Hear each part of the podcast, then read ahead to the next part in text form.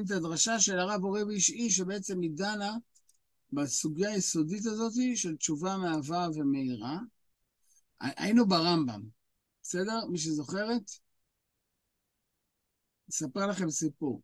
לפני הרבה שנים, כשרצינו להקים את התוכנית הוראה, שעוד לא היה דבר כזה בעולם תוכניות הוראה, וחשבנו על הרעיון הזה. מאיפה בא הרעיון הזה להקים את התוכנית הוראה?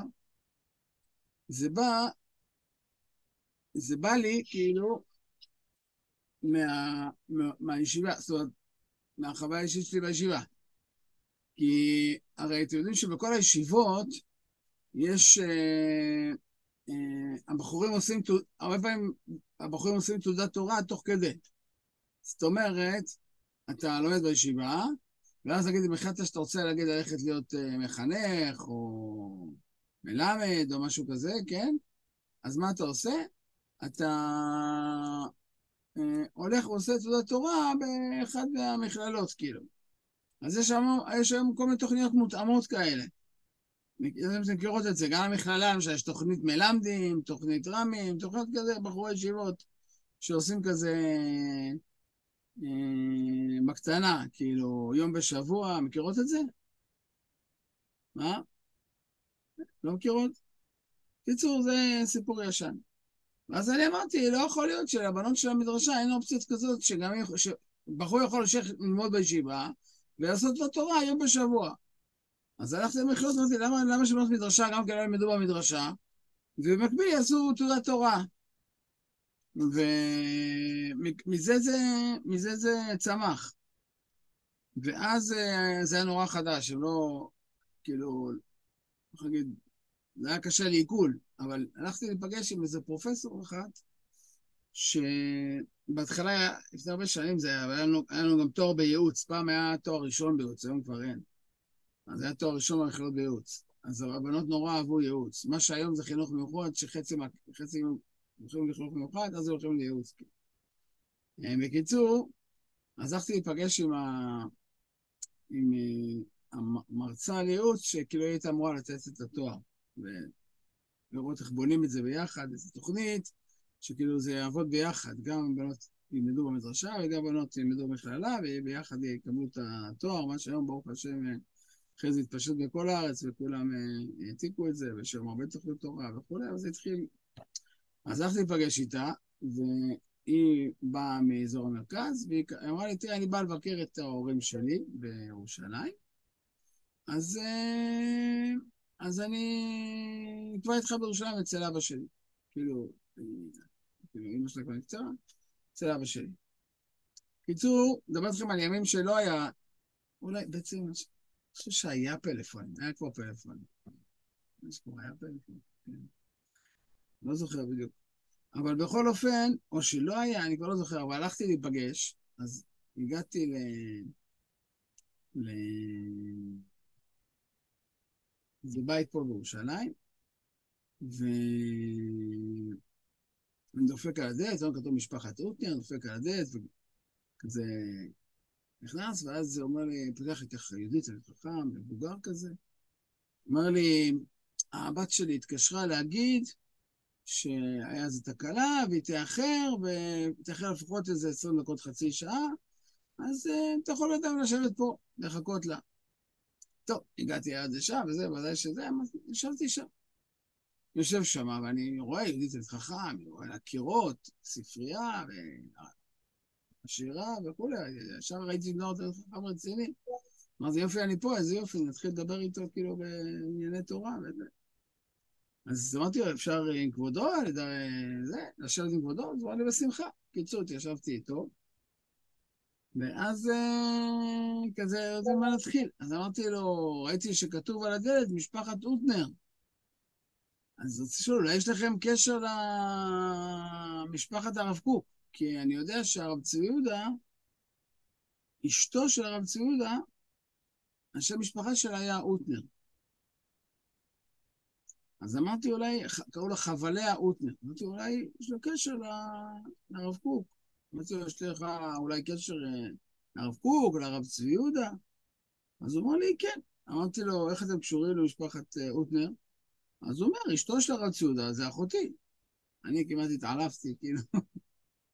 בקיצור, אני יושב שם עם גיסו של הרב צבי יהודה, אה, ודבר ידוע שהרב צבי יהודה באמת היה לו, הוא היה רווק הרבה שנים. אני חושב שהוא התחתן בגיל 32 או משהו כזה. חיפש הרבה שנים. אשתו הייתה מאוד מאוד מיוחדת. זה ממש מיוחדת, וזה סיפור מאוד מאוד עצוב, כי הרב ציור בעצם התחתן אולי אנשים בגיל 30, אנשים או 32, משהו כזה. היא נפטרה כשהוא היה בן 50, וכאילו הם חיו 20 שנה ביחד, ולא היה להם ילדים. ככה שבעצם אה, הרב ציור בעצם היה נשוי 20 שנה מחייו, כן? סיפור אה, עצוב. ואחרי זה הוא לא התחתן. אז אמרתי לו, נו, אז שמעתי כל כך הרבה סיפורים לשלוש שעות יהודה, אז הוא סיפר לי כל מיני סיפורים, לא עכשיו, אני בהזדמנות אספר לכם פעם. אבל אמרתי, זה וואי, יש לי עכשיו חצי שעה לחלוב ממנו סיפורים. אז ככה... אבל אחד הדברים ששאלתי אותו, אמרתי, אני מדבר איתו קצת בלימוד, אז אמרתי לו, יש לי סברה, כי הוא סיפר לי שאשתו, אחותו, אשתו של הציודה, אחותו, שהייתה תלמידה חכמה. אז אמרתי לו, איך זה שאז, כאילו, לפני מאה שנה, כן, איך הייתה, איך זה שידעה, ככה הייתה, היה לה יד, ידה רב לה במקצועות התורה. אז הוא אמר לי תשובה נורא פשוטה. אבא שלו, כאילו, אבא של... אבא שלו, של הרב הוטנר ושל אשתו של ציודה, האבא, הוא היה דיין מאוד חשוב בוורשה. הוטנר זה משפחת תלמידי חמים. והיו לו שש בנות. והוא, הרב הוטנר, הוא הילד השביעי והוא הקטן. זאת אומרת, היו שש בנות ובן קטן שנולד רק בסוף. אז הוא אמר, בשבת, עם מי אבא לא היה לו עם מי ללמוד, מי הוא יכול ללמוד בשבת? לא לומד עם הבנות. אז הוא אומר, וככה הבנות יצאו תלמידות חכמות, כי לא היו לו בנים, אז הוא לומד עם הבנות שלו. אז הוא אמר, אה, בכוונה מאוד אהבה ללמוד, אז היא הייתה תלמידה חכמה. אה, אז אמרתי לו, אני רוצה לשאול אותך סברה, ואני פה, למה אני אספר לכם את זה? כי אני חוזר פה לרמב"ם שהבאתי. אמרתי לו, אני חושב שזה שהרב ציודה אמר אה, את, ה, את המשפט פה, שאני עכשיו מדגיש לכם פה במקור שבע, שרצוי היה חוזר על זה כל הזמן, אה, שנשים חייבות בלימודי אמונה בדיוק כמו גברים. אומר רב צודה, יש מצווה אחת, כבר התחלנו את זה, אבל אני ממשיך עם זה ונוסיף קצת. יש מצווה אחת שאינה קשורה בזמן, לא הזמן גרמה. הרי נשים פטורות ממה? מצוות עשה שהזמן גרמה, נכון? מצווה שלא משועבדת לסדר הזמן, מעל הזמן. זה לא מצווה של זמן גרמה. יותר ממה שבזמן. והיא מצווה, שימו לב, יסודית, הכרחית וחיונית גם לאנשים וגם לאנשים. איזה מצווה? מצוות אמונה. לברר ענייני אמונה, ללמוד, לברר את כל יסודות האמונה, הוא צורך חיוני לכולנו, אנשים ונשים. אין הבדל בין גברים לנשים, כולנו נקראים ישראל מאמינים. זאת אומרת, הרב ציודה, בעניין אמונה, המצווה להאמין בקדוש ברוך הוא, מצוות אמונה של יהודי בקדוש ברוך הוא, היא לא מצווה לגברים. היא מצווה לגברים, זאת אומרת, היום אולי זה כבר יותר פשוט להבין את זה, אבל כשהרב ציודה הדגיש את זה, אז זה היה חידוש. אבל אמר רב ציודה, כמו שגבר צריך ללמוד אמונה כדי לבנות את כל קומת עבודת השם שלו. אדם לא יכול לעבוד את הקדוש ברוך הוא אם הוא לא למד אמונה, אם הוא לא יודע מה זה לעבוד את השם, מי זה הקדוש ברוך הוא, מה זה נשמה, מה זה תפילה, מה זה וכולי, מה זה תשובה, לא של כל הדברים הכי בסיסיים שאנחנו יודעים. אומר הרב, אומר הרב, כמו שגבר לא יכול לעבוד את השם בשלמות ובאמת, בלי ללמוד את הדברים, אומר, רוצה גם, גם אישה. אישה חייבת להאמין בקדוש ברוך הוא, לא פחות מדברים. כולנו נקראים ישראל מאמינים בני מאמינים. לא רק גברים הם מאמינים. ואם אישה חייבת להאמין בקדוש ברוך הוא, ואישה חייבת לעבוד את השם, אז היא חייבת מה? לבנות את העולם הרוחני שמאפשר את זה. שמעמיד את זה, שמרומם את זה, שמעמיק את זה, שמחיה את זה. זאת אומרת, לא יכול להיות שנשמה של אישה פטורה מהקשר לקדוש ברוך הוא. והוא אומר, הקשר לקדוש ברוך הוא בנוי על לימוד אמונה. לכן, אומר רב יהודה, אה, בזה אין הבדל. ואני אחדד קצת מה שאמרתי שבוע שעבר, אבל אני עכשיו אה, אכנס לרמב"ם. אומר, מה שאנשים של רב רוצה לומר לנו, זה אין לאישה, אני מדגיש את זה, חובת תלמוד תורה, כמו גברים. גבר יש לו חובת תלמוד תורה. לא יעזור לו כלום, יש לו חובת תלמוד תורה. המינימום, כידוע, זה קביעת עיתים לתורה, כל גבר חייב בזה. והוא גם חייב איזו מסגרת של הספק וכולי וכולי, לא ניכנס לזה עכשיו. אבל גבר חייב שיהיה לו מסגרת של תלמוד תורה שקבועה ביום-יום. זה תקראו לזה מצוות שהזמן גרמה. נשים פטורות מתלמוד תורה כידוע, הן לא חייבות בלימוד תורה. במה הן כן חייבות? כמו שאמר הרמב"ם. זוכרים שדיברנו? אהבת השם. לעבוד את השם מאהבה. ואהבת השם אלוקיך. לעבוד את השם מתוך אהבה זה לא, כמו שאמרנו, פריבילגיה למתקדמים. מה ראינו ברמב"ם? אומר רמב"ם מפורש. אני עכשיו מדגיש שוב את מה שקרה, כשמלמדים את הקטנים ואת הנשים וכלל עמי הארץ, בהתחלה הם מלמדים אותם לעבוד מיראה כדי לקבל שכר. עד שתרבה דעתם, אני אדגיש את זה עכשיו, רואות את התרבה דעתן הזה? והתחכמו חוכמה יתרה, צריך לקחת את הקטנים ואת עמי הארץ ואת הנשים, כל מי שעדיין לא הגיע לזה, וללמד אותם, מגלים להם רע זה מעט מעט, מרבים את דעתם, בונים להם דעת של עבודת השם, של אמונה, של יסודות הקשר והעמידה של אדם מול הבורא, מרגילים אותם לעניין זה בנחת, זה תהליך פנימי, עד שישיגוהו. מי זה ישיגוהו? ישיגו את השם. וידעו, הם חייבים לדעת את השם, ויעבדו מאהבה. מי שרואה פה שהדגשתי באדום. זאת אומרת, חובת עבודת השם, חובת הקשר עם הקדוש ברוך הוא, היא לא לגברים, וגם היא לא למתקדמים, אלא היא לגברים ולנשים ולקטנים ועמי הארץ ולכל יהודי ויהודי חייב באהבת השם. אבל הנה היסוד החשוב שמשלים את זה. מה שאמרתי עכשיו על פה. דבר ידוע וברור, מה שאני מדגיש עכשיו, שאין אהבת הקדוש ברוך הוא נקשרת בליבו של אדם, עד שישגה בה תמיד כראוי, ויעזוב כל מה שבעולם חוץ ממנה. כמו שציווה ואמר, בכל לבביך ובכל נפשך, אהבת את השם אלוקיך, אהבת השם. זאת אומרת, כשאנחנו אומרים כל יום מצוות קריאת שמע, ואהבת השם אלוקיך, זה מחייב, זה מצווה מדאורייתא, מחייב כל יהודי, איש ואישה.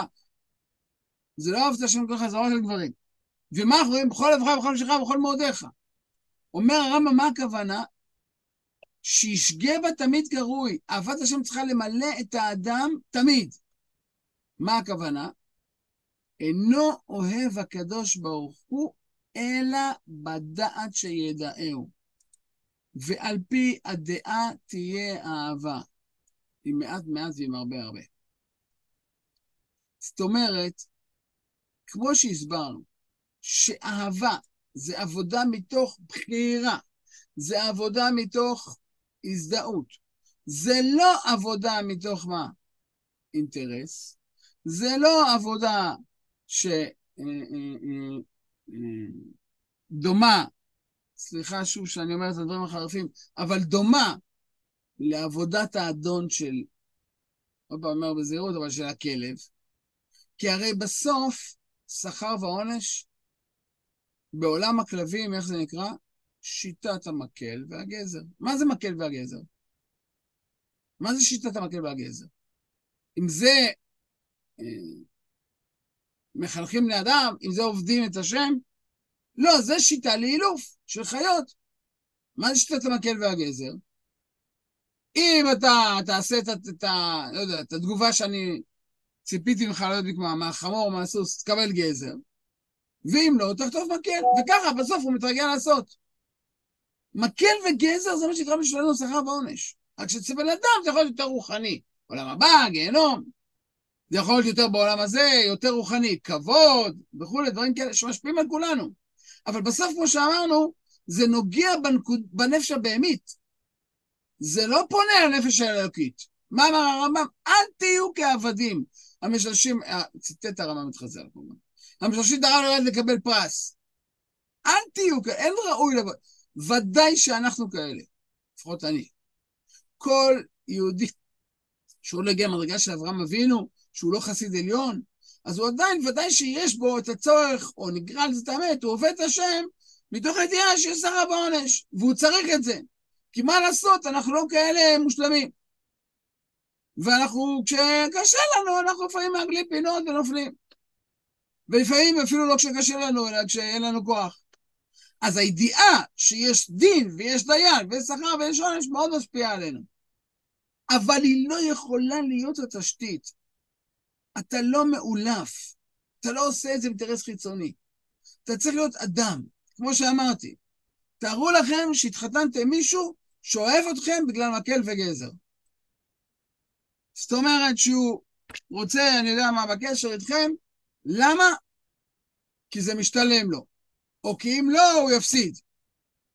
בלשוננו, התחתן איתכם למשל בגלל הכסף. למה התחתנתי איתך? בגלל שאת עשירה. מה אין פה? יכול שזה יעבוד, אפילו 120 שנה. כי כל פעם שהוא, שהוא יתנהג יפה, אז הוא יקבל ארוחת בוקר טובה, וכל פעם שהוא יתנהג לא יפה, אז הוא יקבל אה, לחם ומים. כי אשתו היא בעלת הבית. אז יכול להיות שזה יעבוד מאוד יפה. הוא יתנהג יפה, הוא ישטוף כלים, הוא ידבר עליה יפה, כי הוא רוצה ארוחת ערב טובה. אז יהיה פה התנהגות נהדרת, רק מה יהיה חסר פה?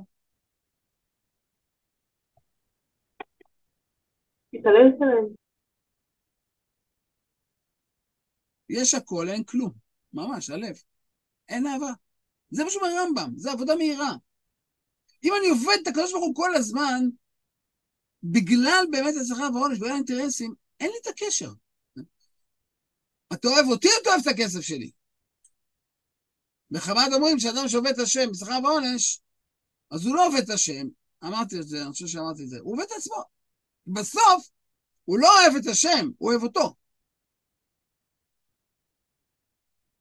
ואני אומר דוגרי, אדם מרגיש את זה, שכשהוא עובד כל הזמן בשכר ועונש, זה נורא מקטין אותך.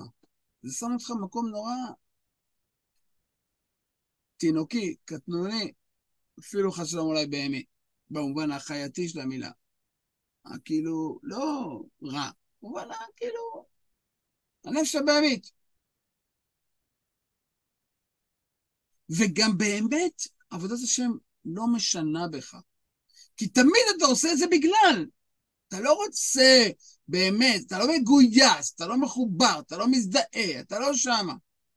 ואנחנו רוצים שעבודת השם תרומם אותנו, תשנה את החיים שלנו. תהפוך אותנו ליותר טובים, תהפוך אותנו ליותר קדושים, תהפוך אותנו יותר קרובים לקדוש ברוך הוא. אז זה אפשר רק אם אתה עובד מאהבה. ולמה התחתנתי איתך? כי אני אוהב אותך, כי אני מעריך אותך, כי אני מוקיר אותך, כי אני יודע מה יש בך, כי אני מכבד אותך, כי אני מזדהה עם מה שאת אומרת, כי אני אוהב להקשיב לך, כי אני מקבל ממך, וכולי וכולי. אז באמת, הקרבה הזאת, החיבור הזה, הוא בונה, הוא משנה, הוא מרומם. אדם מרגיש שזה פועל עליו. וככה זוהר הקדוש אומר גם כן על ראש השנה. הוא אומר, תסתכלו על התפילות של ראש השנה. אני חוזר קצת ליסוד שהתחלנו ממנו, אורי ואישי. אומר הזוהר הקדוש, אין בתפילות של ראש השנה התעסקות בדברים הפרטיים. יותר מזה. בהפטרה שקוראים על האישה השונמית, אז כתוב שם, ויהי היום, שהאישה השונמית אחרי שהיא מכינה לאישה, אתם זוכרים את העלייה ואת המיטה וכולי, ואז האישה אמר לגחזי, תשאל אותה אם יש לה דבר לדבר אל המלך, רוצה פרוטקציות, משהו. אז היא אומרת לו משפט אה, מפורסם, מי זוכרת מה היא עונה לו? זוכרת מה היא עונה לו? הוא אומר, יש לך דבר... בתוך עמי אני יושבת. בתוך עמי אנוכי יושבת. אומר הזוהר, כתוב שם ויהי היום, אומר הזוהר, דה יום הדדינה, זה היום הדין, זה ראש השנה. והוא אומר לה, יש לך דבר אל המלך? אלישע, צדיק הדור, רוצה שאני אתפלל משהו לקדוש ברוך הוא? היום, המלך, המלך, ראש השנה, המלך. אולי את רוצה שאני אתפלל עלייך בראש השנה? מה אומרת לו השונמית? אומר זוהר הקדוש אומרת השונמית? תוך עמי אנוכי יושבת. מה שיהיה עם עם ישראל יהיה איתי. והזוהר הקדוש אומר דבר מדהים. הוא אומר, כשאדם בראש שנה בא ומתפלל על הדברים הפרטיים שלו, אז הוא מעורר עליו קטרוגים. כי כאילו הוא אומר, אני דואג לעצמי, אני כאילו חושב עליי. וכאילו, הוא מנסה להבליט את עצמו, הנה, הקדוש ברוך הוא, תן לי. אז דנים עליו. איך אומר הזוהר הקדוש, בראש שנה, שים את עצמך בצד, דבר רק על עם ישראל. וזה כאילו ירומם אותך למקום שאתה לא, תסתכלו, בראש שנה אין בקשות פרטיות, שמתם לב? לא רק שדיברנו על זה שאין חטאים, אין בקשות פרטיות. גם יש טיפה דיבורים כלליים, מי בקיצור, מי לא בקיצור, מי במים, מי באש, כאילו, אבל זה שוב, זה כאילו אוניברסלי. לכל העולם, למדינות בו ייאמר, איזו אחר, כאילו, אני לא מדבר עליי. הקדוש ברוך הוא, סדר לי ככה, סדר לי כך. כמעט, זה לא נמצא בחזרת הש"ץ, ב-18, ב... אתם מבינים? אולי יש כל מיני בקשות כאלה, אבל... שמתם לזה? כל הרישה כולה קשן תכלה. צדיק יראו וישמחו, ישרים יעלוזו. ולא, ידע כל פעול כי אתה, אתה מדבר על כל העולם, אתה אף פעם לא מסתכל על עצמך. זה לא הפוקוס. הפוקוס הוא לא הפרטיות והדאגה לעצמי. אלא מה? הקדוש ברוך הוא, אני רוצה את מלכותך, ככה אומר הזוהר הקדוש. זאת אומרת, אומר פה הרמב"ם, אדם לא יכול לעבוד את השם מאהבה. תסכים איתי שבעל שלא מעריך את אשתו, הוא לא יכול לאהוב אותה. אם אין לו בהכרה, אין לו הערכה אליה, הוא לא יודע מה היא שווה, הוא לא יודע מה יש בה, הוא לא יודע מה האישיות שלה וכו', איך הוא יכול לאהוב אותה? זה יכול להיות, החתונה יכול להיות רק מקום כאילו, כמו שאמרנו, אינטרסנטי. מה אני מרוויח מזה? מה זה? כי אני לא יודע אפילו אם התחתנתי. אם אני רוצה שתהיו נישואים של אהבה, מה צריך? צריך שיהיה פה מה? באמת, כמו שחז"ל אומרים, אוהבה כגופו, ומכבדה יותר מגופו. אדם צריך לאהוב את אשתו כגופו, ואהבת לרעך כמוך, אבל מכבד אותה יותר מגופו, זה יותר חשוב. כי מתוך זה אחרי זה באהבה. זאת אומרת, אומר הרמב"ם, ככה עבודת השם. אני חוזר פה למה שהדגשתי, אינו אוהב הקדוש ברוך הוא, אלא בדעת של ידעהו. על פי הדעה תהיה אהבה עם מעט מעט, עם הרבה הרבה. אומרת, כדי לאהוב את השם, אני צריך להכיר אותו. צריך לעמוד על גדלות השם, להבין את טוב השם, להבין את מידותיו, איך ללכת בדרכיו, איך, איך, איך לדבוק בו. אני, לא, אם אני לא יודע מה זה, אם אני לא מבין מה זה קדושה, אם אני לא מבין מה זה טהרה, לא מבין מה זה צניעות, לא מבין מה זה אלוקות, לא, לא מבין מה זה אצילות, אז איך אני יכול באמת לעבוד את השם? חס שלום, אני עובד את השם כמו עבודה זרה. יש פה איזה כוח נורא גדול מפלצתי, הוא יכול לכסח לך את הצורה, או שהוא יצ'פר אותך, הכל שכר בעונש כזה, כן? יאללה, תעבוד, תשתוק ותעבוד. אבל אני לא יכול לאהוב אותו ככה, בדיוק. לפיכך אני עכשיו הולך אל הרמב"ם, צריך האדם, תראו, זה הלכה ברמב"ם,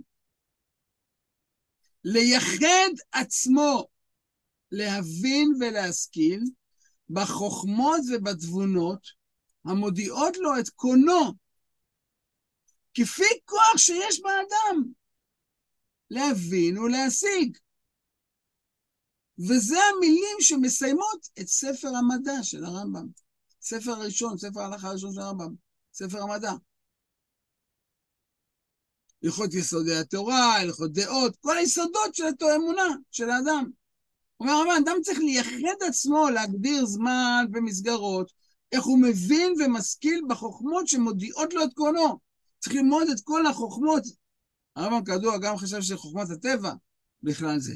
אבל ודאי, לימודי אמונה, כל מה שמודיע לך, מלמד אותך, מיידע אותך, גורם לך להכיר את הקדוש ברוך הוא.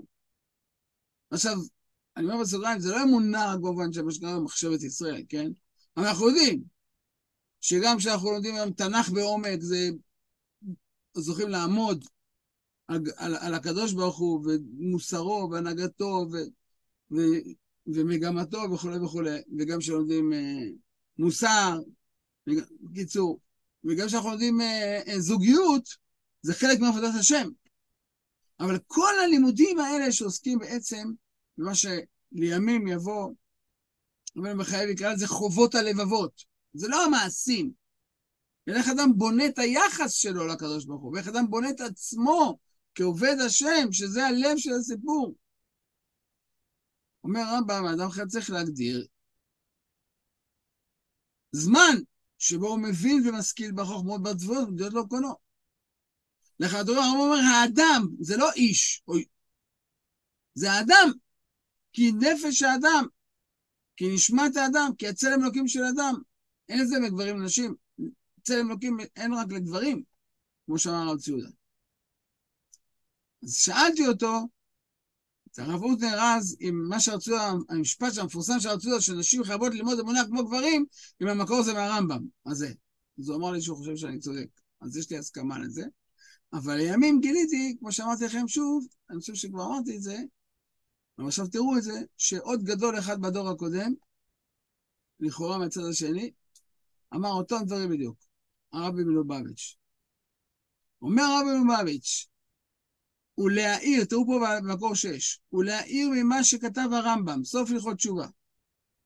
כשמלמדים אז את הנשים, הם מלמדים אותם לעבוד מהירה, כדי לקבל שכר, עד שתרבה דעתם ויתחכמו חוכמה יתרה, מי שרואה פה אני, במקור 6, מגלים זרע זה מעט מעט, בכל מה שקראנו עכשיו, הרי מפורש בזה, אומר רבי לומבביץ', שני עניינים, שעבודה הנ"ל, ד, מה זה הראשי תיבות האלה? מי יודעת? אהבה ויראה. יפה, אהבה ויראה. העבודה הזה, הנ"ל של עבודה ויראה, שייכת גם לנשים. מפורש ברמב"ם, שנשים חייבות לעבוד השם מאהבה. ויתרה מזה, שעל ידי החינוך, סוף סוף מגיעים גם אנשים לדרגה הכי עליונה של עבודה מאבק כמו אברהם אביבי. נשים חייבות להגיע בעבודת השם לאותה דרגה של אברהם אבינו, אין הבדל בין זה אברהם לבין שרה. לאהוב את השם זה לא חובה לגברים. כשאתם אומרות כל בוקר ואהבת השם אלוקיך בכל לבך ובכל נפשך ובכל מאודיך, מתכוונים לגברים ואתם פטורות מזה? לא. אז אומר רמב"ם, איך אפשר לאהוב את השם? רק אם אדם לומד מי זה השם, הוא יכול לאהוב אותו. אחרת את מי הוא אוהב? איזושהי דמות שהוא אפילו לא יודע מי היא, אז הוא לא יכול לאהוב אותה. כמו שאני אגיד לכם, כמו שנכון הכוזרי אומר, יש איזה מלך בהודו, תאהבו אותו עכשיו. אני לא יודע מי זה, מה זה, למה שאני אוהב אותו, אולי הוא רשע, אולי זה, מה? כל לימוד התורה שמקרב אותי להשם הוא חובה נשית כמו גברית, כמו נשית, כמו גברית, אין את זה. כל מה שמדבק אותי על השם, זה השם מאהבה. עכשיו... העבודה מהירה, אבל... אה, העבודה מהירה היא... עכשיו אני עובר לעבודה מהירה, יפה מאוד. היא קשורה, שנייה, יש לי שאלה, אבל זה קשור, כאילו עבודה מהירה זה כאילו עבודה שהיא לא... זה השם שהוא כאילו רק הוא בפני עצמו, בלי... שנכון הקבלת את זה לזה של ראש השנה, שאמרת שעבודה מהירה זה כמו הראש השנה, שהוא לא קשור אליי, שאני לא מתפעלת על דברים אישיים שלי, שאני לא... זה, זה דווקא אהבה. זה אהבה שאני לא מתפעלת על דברים שלי? כי עוד פעם, למה? עבודה מיראה, זה מה, מה זה יראה? שכר ועונש. עבודה מהירה זה כשאני קודם דואג לעצמי. עבודה מאהבה זה שאני דואג להשם. שאכפת לי, איך אמר הרמב"ם? אכפת לי מהאמת. עשה האמת לא כי אני ארוויח, אלא מה? זה שהוא אמת. מבינים? אבל קשה שמצפים ממנו, לא יודעת, נניח בראש השנה, זה קשה שמצפים שבאמת רק ת, תחשוב על, כאילו, רק תתפלל על דברים שהם קשורים להשם, כי בסוף השם הוא משהו שהוא הוא, הוא מתקשר אליי, אני מרגישה מחוברת אליו ברגע שהוא, שהוא מתכתב איתי באיזשהו צורך שלי. אז גם, גאולה, גם גאולת ישראל, אז מה שאת אומרת אז- זה דבר- זה דבר מאוד חשוב. לכן, אחד הדברים הכי יסודיים בלימוד אמונה היא לראות, וידעתם, איך הרב אומר, כי אני השם אלוקיכם. מה זאת אומרת? שאני הפנימי שלי זה אחרי השם. וברגע שאני אני אלמד באמת מי זה הקדוש ברוך הוא, ואני אראה שבאמת מה, הקדוש ברוך הוא זה אני. ואני באמת, עומק הרצון שלי הוא אלוקי. ואני גם באמת ארגיש שככל שאני באמת מזדהה מהקדוש ברוך הוא, אני הולך באמת ויוצא לפועל, אני הולך ומתפתח, אני הולך ונהיה יותר אני. אז זה לא שאני משועבד לאיזה משהו חיצוני, אלא ההפך. לכן חזרתי אל הדוגמה הזאת של אהבה, של בעל ואישה, של אימא והתינוק שלה. האם אימא מרגישה שהיא משועבדת לתינוק שלה אה, בחובות וזכויות, ולכן היא דואגת לו?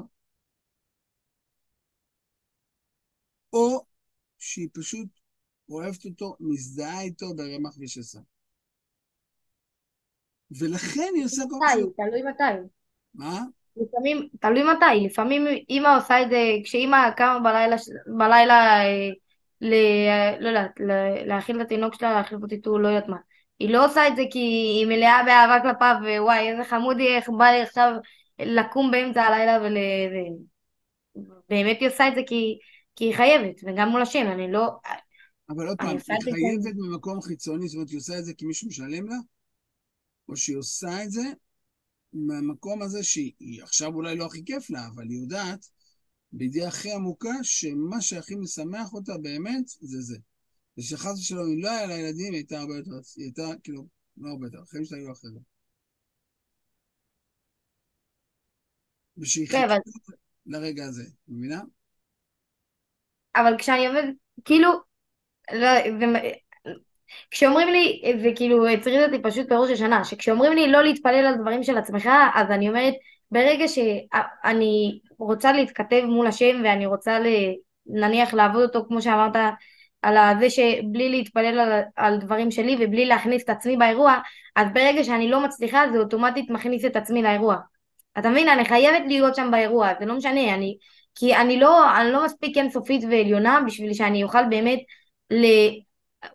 כאילו אולי זה רק אני ככה, לא יודעת, אבל להמליך את השם עליי בלי שום דבר ובלי שום מחשבות ובלי שום זה. אז אוטומטית כש, כשאני לא מצליחה, אז אוטומטית אומר לי, השם, אני רוצה שככה וככה, אני רוצה להיות בסיטואציה שככה וככה, אבל אני וככה וככה, ואז זה אוטומטית מוביל אותי אליי, אין דרך להימלט מזה. נכון. אבל אה, שתי תשובות בדבר. אחד, הרי הרב אמר, שאם אם אתם זוכרים איך ציירתי את זה על הלוח, זוכרים איך ציירנו את זה?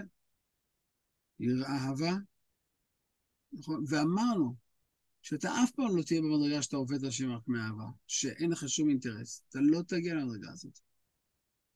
אלא מה?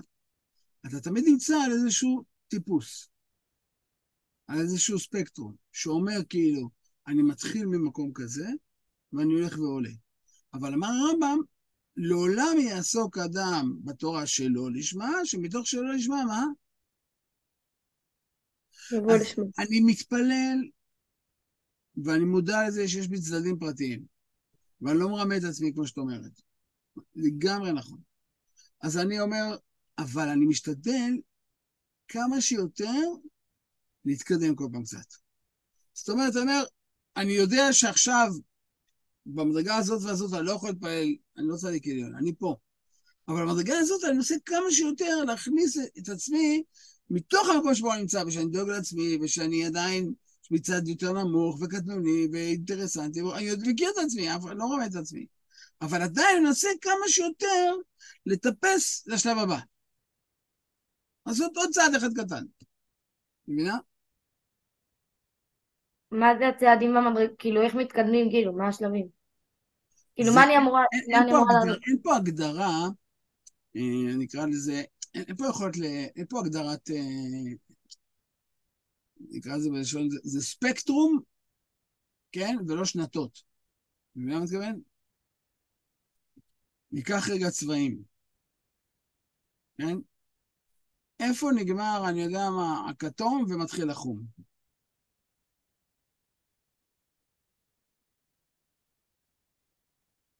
לא יודעת, תלוי ב... לא יודעת, לא יודעת. זה נקרא ספקטרום, אתה מבין מה אני מתכוון? זה כאילו מרחב שהולך ומשתנה, אבל זה לא שאתה יכול לשים קו, נכון? להגיד, עד פה זה כתום, מפה זה חום, נכון? כן. כי פה זה קצת יותר כתום, פה זה קצת פחות, פה זה עוד פחות, פה זה, פה, פה, פה זה קצת יותר חום, יותר חום, יותר חום, יש קצת שאומר, זה בטוח חום וזה בטוח כתום, כן? אבל באמצע יש כאילו אין סוף, נכון? ראיתם, לא יודע אם ראיתם פעם, יש... אה, שהולכים לבחור צבע בטמבור, יש מניפת צבעים. ראיתם את זה פעם? אני זוכר שפעם ראשונה ש... או, היה שהוא, לא זוכר מה, שהוציאו איזה פלייר במדרשה, עוד בדיוק מה זה, הביאו לנו מניפת צבעים כזאת, אומרים, תבחרו איזה כחול אתם רוצים. אמרתי, כמה סוגים כחול יש? שתיים? שתיים? 350 סוגים של כחול. אתה יודע מה זה הבדלים, אין כחול, כחול, עוד שתי מילימטר, עוד שתי אחוז כחול, עוד שתי, כאילו, איזה, יודעים כמה סוגי כחול יש? זאת אומרת, אני רוצה לומר שכשאני מסתכל על עצמי, אומר, כמה אני אגרם אל השם, כמה אני עובד את השם. לא יודע אם אני יכול לשים את זה כאילו במספרים. אני חושב שלא. אני יכול להגיד כאילו, אני נמצא קודם בתהליך של, של, של התבגרות. מה זאת אומרת? אני כל הזמן יודע שיש בי צד של יראת, יראה, של עבודה של שכר בעונש, של דין ודיין, ושאני צריך לדעת את זה. ואני יודע שעם זה אני אשתדל כל מה שיותר כל הזמן, נקרא לזה בשבילנו, להעדיל את עצמי. מה זאת אומרת, כאילו, מה התכוונתי להגיד? להפוך את עצמי ליותר אידיאליסטי, יותר אידיאלי, יותר שואף, שואף אלוקות, שואף דבקות. האם אני רואה את עצמי ואומר, אני משה רבנו, אין לי שום קשר לעולם הזה, אני עושה הכל לשם שמיים? כנראה שלא. אבל, אז איך אני צריך לבוא את השם? משני החלקים, כמו שאמר הרמב"ם. כמו שילד קטן, אתה אומר, בוא לבית הכנסת בגלל הסוכריה. אבל אומר, אמרתי לכם, אם בגיל 30 הוא עדיין בא לבית הכנסת ומבקש סוכריה, סימן שחס ושלום קרה לו משהו. כנראה קיבל מכה בראש באיזשהו שלב ונתקע, נכון? מישהו בטעות כאילו הפיל עליו איזה קרש גדול, וכאילו מאז הוא שמה, בגיל שלוש. מבינים? אם בגיל שלוש הוא מבקש סוכריה, זה סבבה, כי זה מתאים למציאות שלו. בגיל שלושים, הוא לא יכול להיות שם. הוא הלך והתקדם. אותו דבר אני אומר עלינו, אנחנו צריכים ללכת להתפתח בעזרת השם. בהתחלה אנחנו צריכים למקום שתמיד אינטרסנטי, אבל מתקדמים. האם אני בגיל 30 כבר יכול להגיד, אני עובד השם רק מאהבה, רק לשם שמיים, אין אצלי שום נגיעות? כנראה שלא. מה אז אם אני, יש אצלי נגיעות ואינטרסים, אז אני בדיוק כמו בן שלוש, אני אמשיך לבוא לבית בשביל סוכריות. לא, חס ושלום. תהיה בתהליך כל הזמן, מכתום לקטמטם, לקטמטמטם, לקטמטמטמטמטם, אני לא יודע בדיוק מה, כאילו. תמיד תתקדם עוד מילימטר, עוד מילימטר, אבל כל הזמן... אבל האם אני יכול לוותר על המדרגה של היראה? אומר הרב, לא. אי אפשר לוותר על זה. האם אני חייב את הנקודה של השכר ועונש? כן. האם ניתקע שם? לא. מה לעשות? נתקדם כל הזמן. אז איך אברהם אבינו הצליח להיות, אה, כאילו, למה שאברהם אבינו יצליח להיות אה, מלא ב, רק באהבת השם ושאנחנו לא נצליח? בדיוק. זה ההבדל בינינו לבין אברהם אבינו, זה ההבדל, כאילו, בגלל זה הוא שייך מדרגת האבות ואנחנו לא. אבל, אם את שואלת מאיפה יש לי סיכוי להגיע לאהבת השם, סיבה נורא פשוטה. כי את מבניו של אברהם אבינו. לא, אז לא, אני רוצה גם כמו אברהם אבינו, לא הבנתי. מה זה? אני אומרת, אז אני גם רוצה להיות כמו, אני גם, אם אני מבניו של אברהם אבינו, אז יש בי את הכוח להיות כמו אברהם אבינו, אז אני יכולה להיות כמו, גם כמו אברהם אבינו, גם כמו יצחק, גם כמו יעקב, ביחד, ההפך, יש לי תוספת של כוח, לא נכון, יורד מהכוח. שכל עם ישראל יש בהם שלוש תכונות, איזה תכונות? ביישנים. ביישנים ו... גומלי חסדים. גומלי חסדים זה אברהם אבינו, נכון? ביישנים זה יצחק, יצחק היה כולו, נכון? ואפילו רבקה, איך שהיא ראתה אותו, התביישה, נכון? הוא היה גורם לאנשים להתבייש אפילו, נכון? התכסתה בצעיף מיד, זוכרים? אה, וגם רואים שכולם הולכים סביבו על קצה האצבעות, נכון? יעקב וסב, גורם לכולם ככה. יצחק, ורחמני זה יעקב אבינו. בכל אופן, אה, יש בנו את זה. אז אנחנו מכוח זה הולכים ומתגדלים במעלות האלה. למה? כי מה, אה, נקרא לזה, מה קושר בן לאבא או אבא לבן? ה-DNA. זאת אומרת, בן מכיל בתוכו את, את ה-DNA של אבא שלו, נכון? יודעים? נכון? למדתם DNA? כולם מכירות או לא? רגע, אז יש לי שאלה, אז אה, יצחק אבינו, הוא היה כאילו, אברהם אבינו, אם הוא היה אה, כאילו חסד, שזה כאילו אהבה, אז יצחק אבינו, אז הוא היה יראה, מה, מה הגדולה של אברהם אבינו בזה שהיה לו יראה? השאלה אם יש לכם כוח לעוד שלוש דקות. יש כוח? נלך? כן? השלושה שאיתנו ינענו, אז אני ממשיך. אומר הרמב"ם פה במקור חמש, האל הנכבד והנורא הזה, מצווה לאהבו וליראה אותו. יש מצווה ואהבת השם אלוקיך, ויש מצווה את השם אלוקיך תירא, רואים? זאת אומרת, כל אדם מחויב לאהוב את השם, וגם מה? לראות ממנו. איך ידך לאהבתו ויראתו? בשעה שהתבונן האדם במעשיו וברואיו הנפלאים הגדולים, ויראה מהם חוכמתו שאין לה ערך ולא קץ. מיד הוא אוהב, משבח, מפאר, מתעוות אהבה גדולה לדעת השם הגדול. כמו שאמר דוד, צמא נפשי לאלוקים. זאת אומרת שאדם רואה את גדלות השם, זה גורם לו לאהוב את השם. זה מה שאמר הרמב"ם, שתרבה דעתם ויעבדו מאהבה. ישיגו וידעו ויעבדו מאהבה. זאת אומרת, אדם מגיע לה, לה, להכרת השם, זה מה שגורם לו לרצות לדבק בהשם. עד כאן זה מובן? ואז אומר הרמב"ם דבר מדהים. וכשמחשב בדברים האלה עצמם, אותן מחשבות, איזה מחשבות? גדלות השם, מיד הוא נרתע לאחוריו. מה זה נרתע לאחוריו בעברית? מילה אחת, זה נרתע לאחוריו. מה? פחד. פחד. להירתע זה פחד. ויפחד. למה? ויפחד. ויודע שהוא בריאה קטנה, שפלה, אפלה, עומדת בדעת קלה. מעוטה לפני תמים הדעות. כמו שאמר דוד, שוב, עוד פעם דוד, כי אראה שמך, מעשה אצבעותיך, מה אינו שתתזכרם? זאת אומרת, אומר הרמב"ם, כשאתה מכיר את גדלות השם, זה גורם לך שני דברים. אחד, אהבה, רצון להתדבק בו. אבל כשאתה מכיר את גדלות השם, זה גורם לך באותה, באותה, באותה, באותה שנייה, זה גורם לך מה? יראה, רתיעה. איך זה הולך ביחד? תשובה, רק ביחד.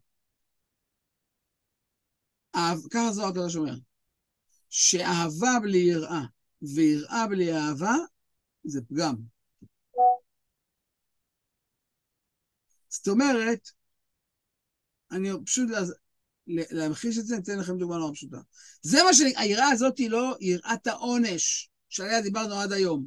יראת העונש יש לכלבים, מקל וגזר. פה לא מדובר על יראת העונש. פה מדובר, כמו שאתם יודעות, על יראת ה... מה? הרוממות. זה לא מדרגה נמוכה, זה מדרגה אפילו יותר גבוהה מאהבה. או נקרא לזה, זה אהבה משודרגת. אהבה במקומה השנייה שלה, זה שהיא מביאה אפילו ליראה. יש תנועה של רצון ושוב, שמשלים אותך את השנייה. אני אתן דוגמה נורא פשוטה. אני אתן דוגמה נורא פשוטה. עכשיו סידרו לכם, אני יודע מה, להיכנס לחדר, אה, לפגוש את הבבא סאלי. אתם עומדות מחוץ לדלת. מה אתם מרגישות עכשיו? מפחיד ביותר. מה? מפחיד ביותר. רק מפחיד, אז תברחי, תחזרי הביתה. למה את נכנסת? רצון, רצון. יפה. מצד אחד השתוקקות, אהבה, רצון להידבק, רצון להתחבר, רצון לפגוש, רצון להיות מואר, רצון לקבל, לפגוש את הקדושה הזאת, נכון? מצד שני, אני גם רועד. למה אני רועד? כי אני יודע מי הוא ומי אני. מה הרגש הנכון? ההשתוקקות אליו או הפחד ממנו? מה? לפי מה שאתה אומר, זה ההשתוקקות, זה, זה הפחד של אחרי ההשתוקקות. רצו ושוב, ככה. וזה נקרא מאזניים. נכון מאזניים? זה שני הצדדים. זה השלם, רבותיי. זאת אומרת, אני גם רוצה להגיד את זה על חתונה. מחכים לזה או מפחדים מזה? כשאתה חושב על החתונה, זה משמח או מפחיד? תלוי באיזה יום. גם וגם. תלוי באיזה חלק של היום. מטוטלת, אבל השלמה. וזה נכון. זאת אומרת, חתם וכלה שאין להם יראה מהחתונה, לא מבינים את גודל המעמד, אז הם כנראה במשהו נורא נמוך. מצד שני, אם אתה רק מפחד, אז אל תתחתן. אם אתה לא משתוקק, אל. מה היחס הנכון? אהבה שמשוקע ביראה, ויראה שרוויה באהבה. וזה השלמות. גילו ברעדה. במקום יראתי, שם אהבתי, במקום אהבתי, שם יראתי. זאת אומרת, אני רוצה לומר ש... לא יודע מה, נולד להורים, נולד להם התינוק הראשון, מחזיקים אותו בידיים. הם מרגישים באותו רגע אהבה עצומה, וגם מרגישים באותו רגע מה?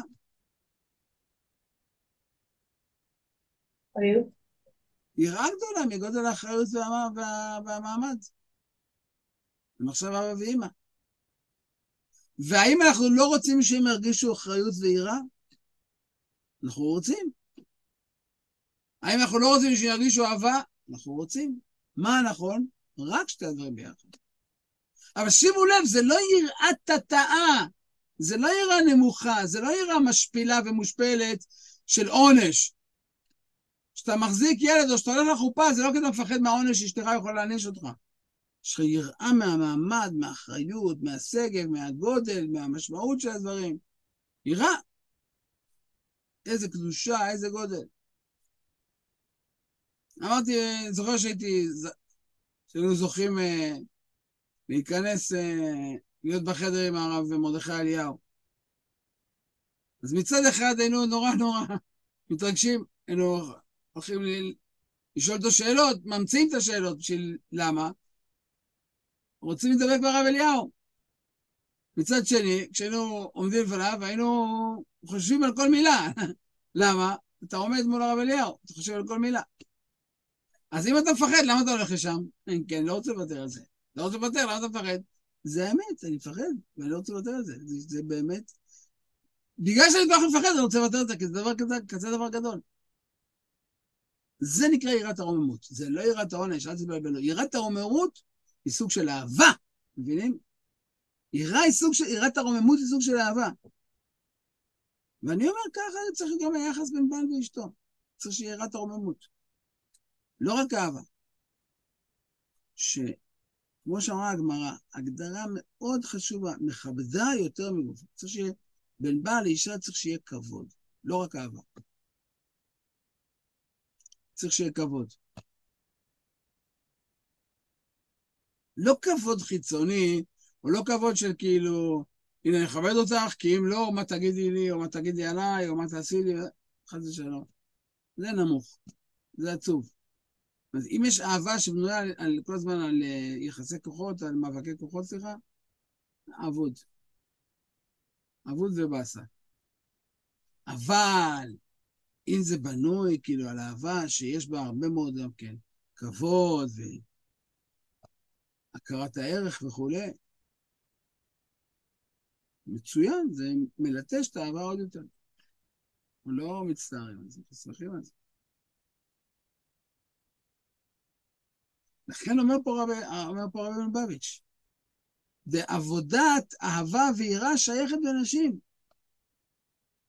אישה שצריך שיהיה לה אהבת השם ויראת השם, שכתוב את השם לוקח את יראה, זה לא מצווה לגברים. שלא לכם אי הבנות. אתן לא פטורות מזה.